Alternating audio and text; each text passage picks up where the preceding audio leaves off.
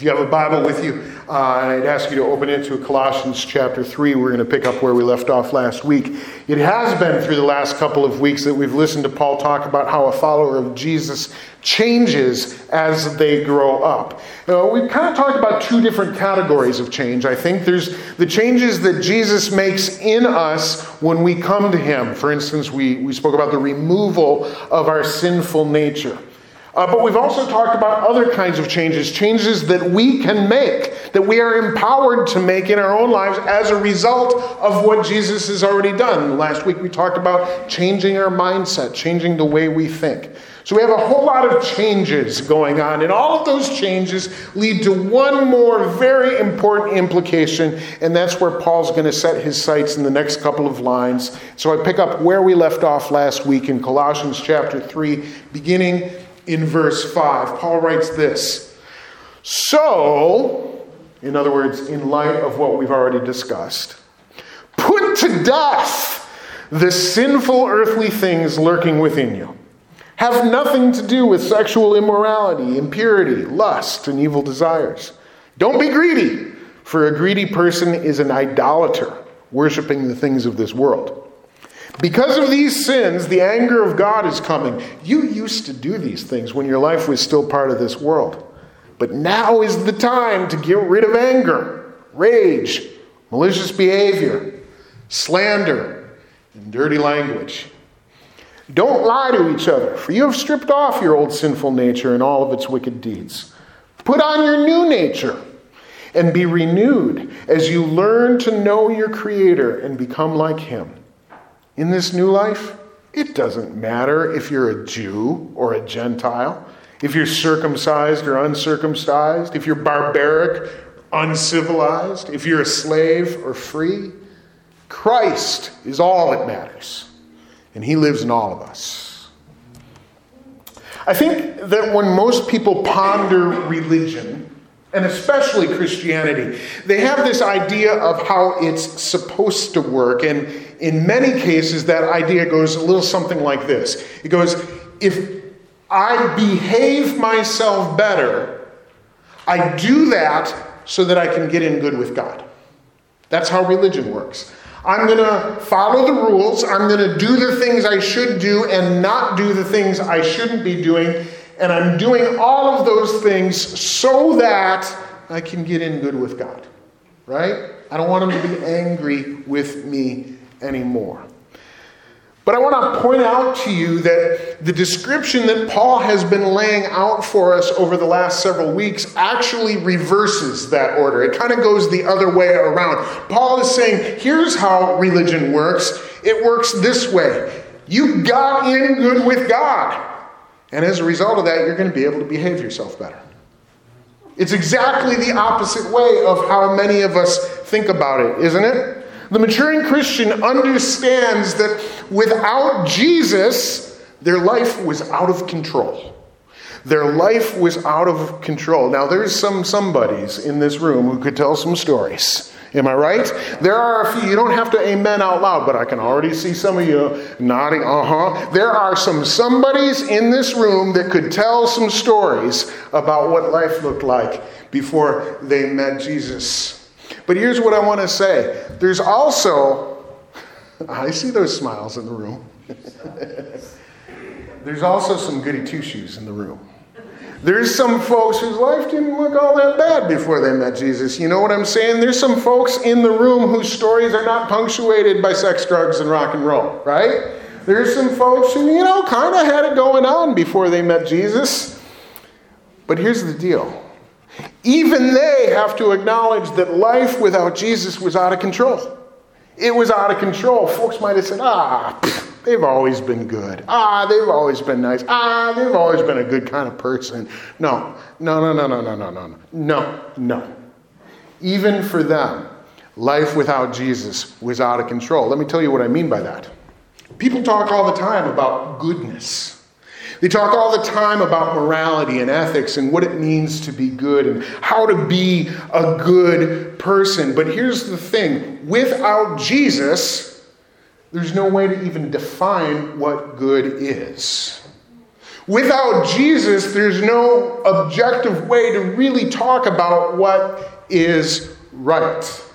Jesus himself actually encountered this issue. We have this story from the Gospels. You can read about it, for instance, in Mark chapter 10, where Jesus is going around kind of doing his thing, doing what he did, and somebody comes up to him and says, Jesus, Jesus, we need to talk. You are such a good teacher. I have a question for you. And Jesus says, Let me stop you right there before you get to your question. You just call me a good teacher. You just call me good. How are you going to come call me good? There's only one good, and that's God. So, what does it mean to you that you just called me good teacher?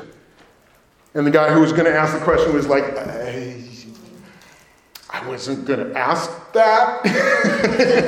but Jesus is identifying this issue that apart from God, who's to say what is actually good? God is the only objective definition of what is good, and that's why. Even the wisest people that have ever lived have been stymied by philosophical questions, ethical questions about goodness and righteousness. Is it okay to lie? Many of us would quickly say, no, it's not okay to lie. But what if we're lying just to avoid hurting someone's feelings? Ooh. Is it okay to steal? Most of us would quickly say, no, you're not allowed to steal. But what if I'm stealing a loaf of bread to feed my family? Huh. Is it okay to kill? Most of us would quickly say, no, we don't kill. Good people don't kill. But what if I'm killing to defend the lives of somebody I love? What do I do then?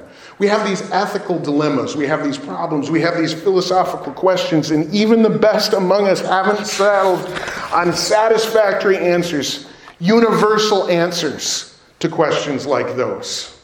And even if you think you know what you would do in those situations, let me suggest to you that if I just add a few more details to the story, your answer might change. Let me just suggest to you that what one person, what one wise person thinks is the right answer could be very, very different from what another wise person thinks is the right answer. Let me just suggest to you that what you thought the right answer was when you were 25 years old has probably changed by the time you're 50 years old. And guess what? It's going to change again by the time you're 75. What are we going to do? Without God, there's just no way of establishing a foundation for what is good. And so, no matter how good the world might think I am, when I met Jesus, I had to establish a new mindset, and so did you. That's what we were talking about last week. And when we establish that new mindset, finally, for the first time, we have an objective standard of what good is. And that means it's time to make some changes. And so let's start here. A week ago, we talked about how a new nature requires a new mindset. Well, today we need to say a new mindset calls for a new lifestyle. A new mindset calls for a new lifestyle. It was the philosopher and mathematician Rene Descartes, who was also a committed Christian, who left us this little gem. He said, I think, therefore I am. Can we amend Descartes here? Can we say, I think differently, therefore I am different? Our mindset is going to necessitate a new lifestyle. If we're thinking differently, we have to logically follow that up by becoming different. We talked last week about this new mindset, this thinking differently that we have in Christ. We talked about being intentional and about being persistent in our thoughts, understanding that we live according to the everlasting realities of heaven rather than the dying things of this earth. When we do that, that is going to inevitably result in a new way of living. Paul put it this way in verse 5. We read it just a moment or two ago. He said, So put to death the sinful earthly things lurking within you. then he goes on in the next few lines to name some of them very specifically, doesn't he? He says sexual immorality, impurity, lust, evil desires, greed, anger, rage, malicious behavior, slander dirty language, lies. He's saying these are some of the examples of these sinful earthly things that still live within you after you come to Christ. You got to put them to death because a new mindset calls for a new lifestyle. You know what I noticed as I read through that list? There's a lot of things on that list that even Christians have a tendency to condone in ourselves. We, we chalk it up to just who we are, right? We say, I, I love Jesus, but I mean, I'm short tempered. It's that, it's that Irish blood in me. It's just the way I am. Or we say, yeah, yeah, yeah, I've, you know, kind of got a dirty mind, but it's not like I act on it. Or we say, I'm a Christian, but look, you're going to have to just get used to it. This is just the way I talk. I don't mean anybody harm, but this is how I grew up. It's just the way I talk. Paul says, you know what, folks? Growing up means it's not that simple anymore. Growing up in the faith means putting those things to death. Last spring, I was out walking through the forest preserve, as I often do on my days off. I walked through some of the bushes to get down to the lake shore. I was probably fishing or something. But I remember coming home, and uh, about a half an hour later, sitting on the sofa, I felt a little tickle on my leg. And so I kind of reached down, I mean, absentmindedly, what is that? And it was still tickling me. And then I looked down, it was a tick. I had a tick on my leg. Ah, ticks aren't good, right? And so I grabbed a Kleenex and I got that tick and plucked him right off my leg and I smushed him. I'm not bragging. I opened the Kleenex and he was still crawling along in there. You can't smush a tick in a Kleenex. So you know what I'm going to do? I've seen cartoons. I know how this works. I'm going to put him on the ground. Picked up my foot and he just kind of crawled away. I could not kill that tick. So I got the Kleenex again. Fortunately, they can't move too quick, so I'm coming after you. I got that Kleenex. I got a knife, put him on the counter. I turned one tick into two ticks. then he was dead. Put to death the sinful habits. Put to death the ticks on your leg. You don't want to, I don't care. If Pete is watching now, you can call me. That's okay. Here's the point when it comes to the sinful habits that are left over in your life, it is not good enough, Paul says, to just brush it off. It's not good enough to step on it or smush it with a Kleenex. You got to get your knife out. You got to be purposeful, you got to be intentional, you got to be calculating and cold blooded. Put it to death, the Bible says. And there's a very logical reason for that. Did you ever stop to consider that some things weren't meant to be saved? Some things weren't meant to be saved. We have a lot of new parents in our congregation. The Christoffersons welcomed HRCC baby number seven in one year. One year, seven babies beat that. We have a lot of new parents in this congregation, and new parents save things, don't they? They get the baby books out, they get the memento boxes out. New parents save things. You save baby's first outfit, you know, the, the clothes that you brought baby home from the hospital in. You save baby's first lock of hair when, when baby gets their first haircut. When I was a baby, it was fashionable to save baby's first shoes. You know, didn't we bronze them or something? How many people have baby's first shoes on the mantle somewhere at home, right? We save things. Parents, I'm giving you a word here, though. Some things weren't meant to be saved. Do not save baby's first dirty diaper. It wasn't meant to be saved. Do not save baby's first leftover milk bottle. That stuff will go sour and stink and grow. It was not meant to be saved. Some things are meant to be saved, other things are not meant to be saved. Christians like to talk an awful lot, don't they, about being saved. And yes, of course, we rejoice in the fact that we have been saved. Salvation is ours through Jesus, but not everything was meant to be saved.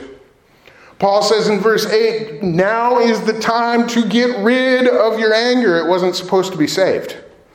Now is the time. Now that you've come to Jesus, is the time to get rid of your rage because it wasn't meant to be saved to get rid of your malicious behavior. It wasn't meant to be saved. To get rid of your dirty language. It wasn't meant to be saved. And he goes on and on, for instance, and for instance, and for instance. Yes, if you have submitted to your life to Jesus, you are saved. But you got to remember, you weren't just saved from something, you were saved for something.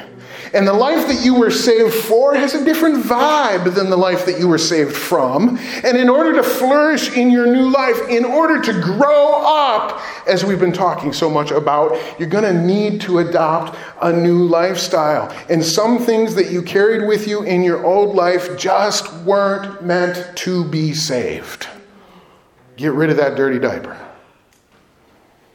But look, that's not just a subtle or you know, a dressed up way of the age old sermon where the pastor says, everybody just try harder to be a better person. Mm-hmm. No, Paul gives us a much better, more effective, practical piece of advice than that. He says, Do you want to be successful in developing a new lifestyle? There's plenty of folks that have come to Christ and then discovered that they weren't successful in developing a new lifestyle. Do you want to be successful in developing a new lifestyle? If you want to do that, you've got to be willing to see Jesus in yourself.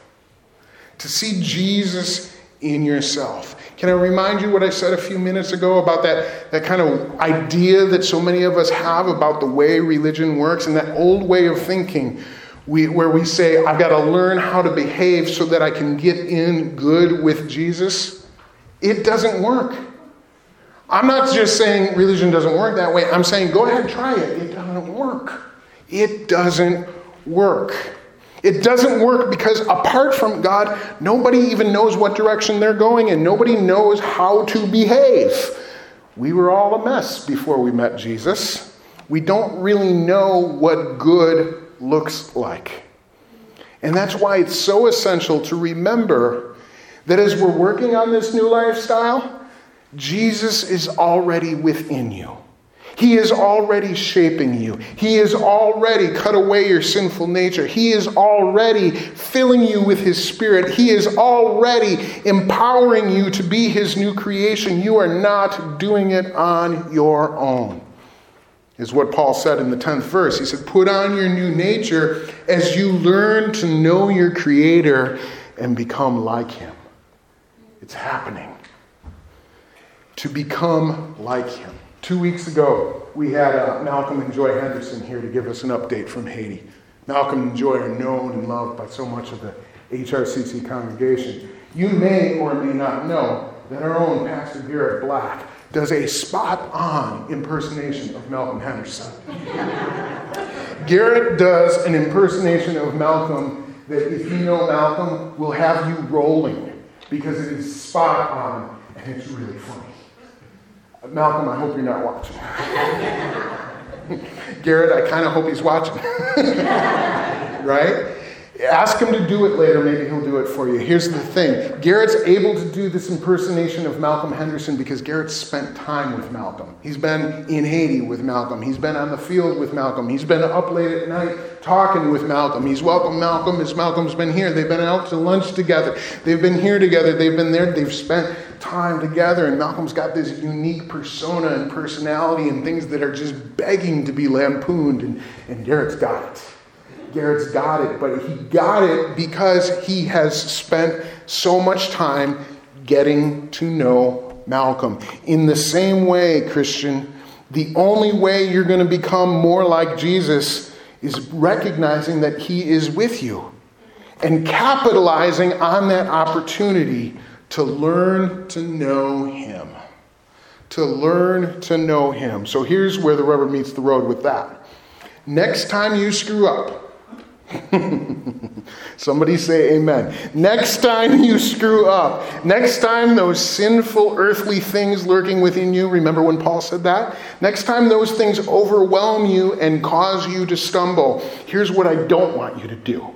I don't want you to think that you're a goof, that you're a lost cause, that you're a loser, that you're incapable of ever doing anything right. I don't want you to curl up in total discouragement. I don't want you to stop trying to ever do anything significant for Christ or for his kingdom uh, ever again. I don't want you to think it doesn't work for you, it works for everybody else. I don't want you to do any of those things. No. Next time you stumble, here's what I do want you to do. I want you to recognize your weakness. I want you to confess it to the Lord. And I want you to pray like this I want you to pray, Jesus, I know that your spirit is within me, and I want to grow. So help me to know you more so that I might become more like you. Do we hear that prayer? There's, there's no shame in stumbling. There's no shame in stumbling. What are you going to do with it, Christian? Jesus, I want to I want to know you more. And look, I'm not asking for the world, Jesus, because you're not I'm not trying to find my way back to you. No, you're within me. Your spirit is within me. Jesus, I want to know you more so that I can become more like you. Let me give you one more important thing we need to do in this new lifestyle. We already said see Jesus in yourself. Now you got to see Jesus in others. You got to see Jesus in others. Now, let me clarify what exactly I mean by that. We believe, as one of the foundational matters of our faith, according to what the Bible says, that God has created all of humanity in his image. At the very beginning of the Bible, in Genesis chapter 1, that's made very clear that every human being that has ever existed has been created in the image of God um, that talks about or that speaks to our understanding of the sanctity, the inherent sanctity of human life. It's something that we recognize in all human beings. That is not what I'm talking about right now. When I say learn to see Jesus in others, what I am talking about is the very specific nature and character of Jesus Christ, which we recognize in fellow followers of Jesus, in whom his Spirit dwells in whom his spirit dwells. When I see another follower of Jesus, I need to learn to see Jesus in that person. I need to learn to not see somebody who I might have an argument with over doctrine or over theology. I need to not learn to see somebody that I need to nitpick and try and figure out why they aren't like I am. No, I need to learn to see Jesus in that person. When I encounter a brother or a sister in the faith, I need to see somebody in whom God has placed his spirit so that the character of Jesus might be revealed in and through them. Learn to see Jesus in others. Now, that doesn't mean that it's my job to pretend that all Christians are perfect. That would be a pretty tough job, wouldn't it? no, that's not the point. It doesn't mean that I ignore faults or blindly defend somebody else's actions just because they claim the same faith that I claim. That's not what it means. It means that I do not invent reasons to act as if they're different from me. Paul said it this way in the last verse we read today Christ is all that matters, and he lives in all of us. Christ is all that matters, and he lives in all of us. Do we remember? Oh, remember way back to the very beginning of this journey through Colossians, the first umpteen weeks Paul was just saying again and again in different ways Jesus is all that matters. Jesus is all that matters. Jesus is the center of it all. Jesus is the most important thing. He was saying it again and again. I basically had to preach the same sermon like six weeks in a row because Paul just kept on hitting that point home again and again and again. Now do we see why? Now do we see why? He wanted us to know. So when you're looking at your brothers and sisters, you got to learn to see Jesus in them because that's all that matters. Paul gives us some categories. He talks about Jews and Gentiles, civilized, uncivilized. He talks about upper class, lower class. These are just a few examples, they aren't meant to be exhaustive. There's other lists that Paul gives in other letters where he's talking about exactly the same thing. And he gives some other examples. He, he talks about men and women, gender. He, he talks about all kinds of different things, but it's the same point. And the point is this there are lots of ways that we tend to categorize people. But in Christ, those categories no longer separate us. Now, each of the examples that he gives, did you notice? These would have had specific connotations in Paul's day. Because to the people that Paul was writing to, the assumption was that Jews were more favored by God and Gentiles not so much. Uh, the civilized were more favored by God, but the uncivilized not so much. The upper class was more favored by God, but the lower class not so much. Men were more favored by God, and women not so much. And Paul's saying, no, no, no, no, no, no. Shh. Can't do it anymore. You can't do it anymore. Our new lifestyle demands that we see Jesus in all others. There are not degrees of God's blessing and favor among his children. Do we hear that? There are not degrees of blessing and favor among God's children. We do not get to separate ourselves and one another that way. I wonder, I wonder how Paul would have written this passage today. Can, can you just imagine with me for a minute? If Paul was writing to the church in Downers Grove today, what categories would have used? Jew, Gentile? Probably not. Not really relevant to the way we think. But I think he would have had a few others. In this new life, it doesn't matter if you are Democrat or Republican, rich or poor, young or old, traditional or cutting edge. It doesn't matter if you like drums with your worship music or pipe organs, incense or maybe a smoke machine and some lasers. It doesn't matter who you voted for in the last election, what you do for a living, whether you wore a mask or got vaccinated. You are not allowed to use those categories to separate yourselves from one another anymore.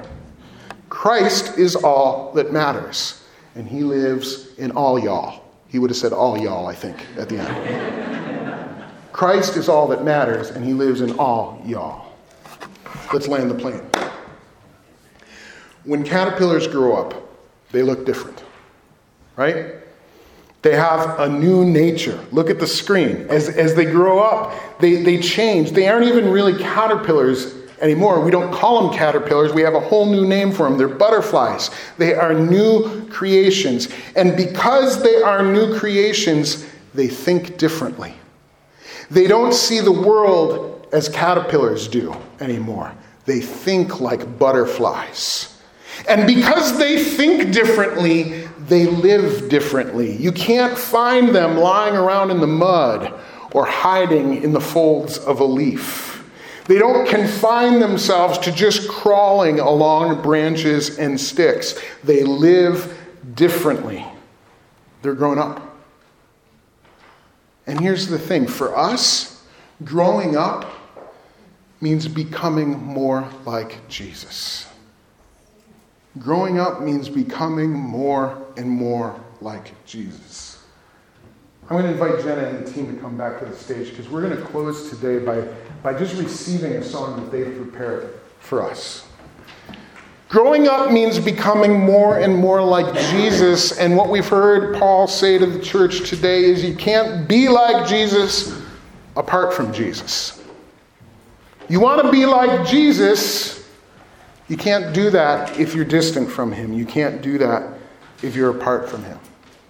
So Jenna has a song I've asked her to sing. The band's going to play. There's no words on the screen. This isn't something that I necessarily am inviting you to sing along with. Rather, I want you to just hear it. I want you to receive it. I want you to listen to the words. I want you to give it uh, a place of prayer in your heart. I want you to make it your prayer today. And I'd invite you to do one of two things as you listen and as you receive. Many in this room are going to pray the prayer of a believer. We're going to pray that prayer that I said earlier. We're going to say, Jesus, I know that your spirit is within me because I have submitted my life to your lordship. I have bowed my knee before you. I have asked, Lord, that you would be my Savior. I know that I am a new creation. I know that your spirit is within me. But Lord, I want to grow up. I want to grow. So help me to know you more, because that's the way I'm going to become more like you. But I believe there's others in this room who would say, I don't think I'm there yet. I've tried to learn from Jesus, but I've been doing it from a distance. I've been trying to change my own behavior so that I could please God or get in good with God. But I hear now why that has never worked for me.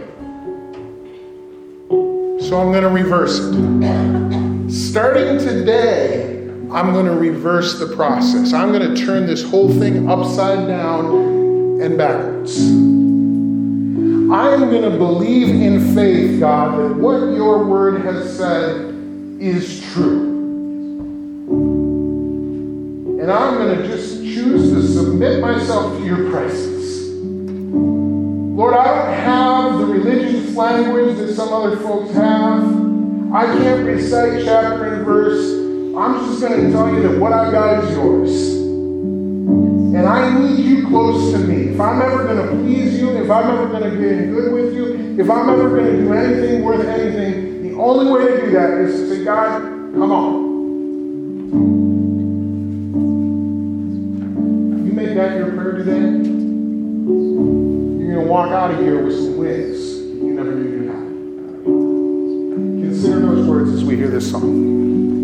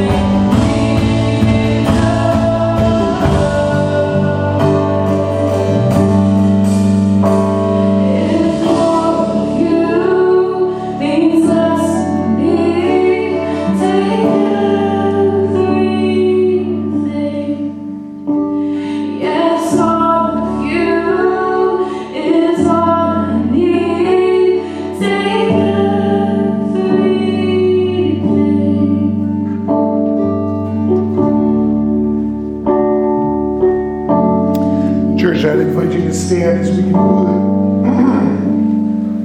Mm-hmm. Lord Jesus, you have heard our prayer today. You have heard our united prayers as we prayed with one voice one mind. But Lord, over the last few moments, you have heard the individual prayers that have gone up from every corner of this room. You have heard people as they have submitted to you, Lord, the very specific need that they find themselves with in this moment. Lord, you've heard the voices and the prayers of seasoned, experienced believers saying, God, I need your spirit to fall afresh on me today. I need more of you today. I recognize that even some of the things that I put to death years ago still have a tendency to creep up in my life.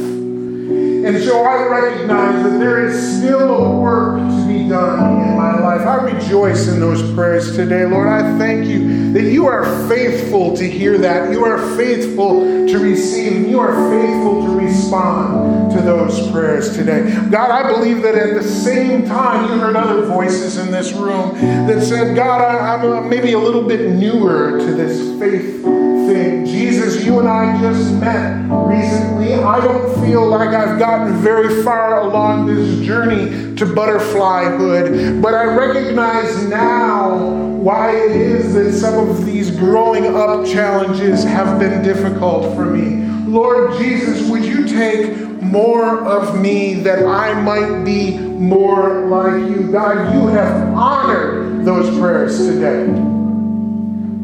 Lord, I believe that in this room you have also heard the prayers of those who have said, God, I didn't know that this is what I was supposed to be doing.